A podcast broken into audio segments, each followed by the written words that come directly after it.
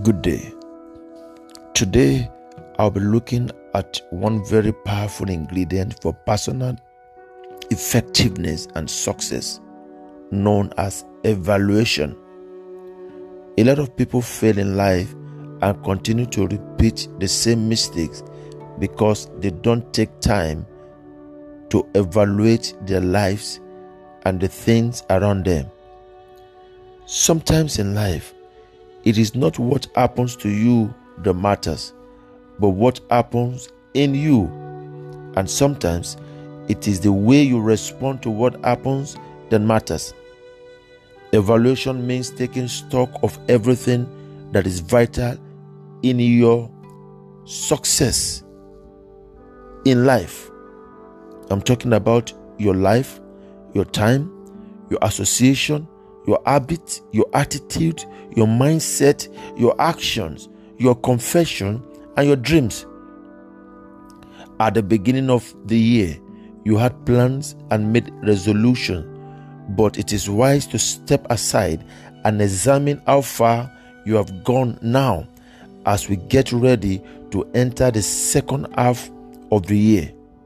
Today is June 27th, 2022. Self evaluation is self examination, and it is better that you do it yourself than for someone else to do it for you because it will cost you at that level. Have you done well? Have you done all you should have done? Are you doing all you should be doing? Will you do all that you can? The greatness of a man is in the cause that he lives for and the price is willing to pay to see it achieved. So, you matters most. No one will plan your life for you if you don't plan it yourself. So, you are the most important factor in the success equation of your life. I want to advise you that you give personal evaluation a prime place in your life going forward and take time out this month to do that before we enter the month of July.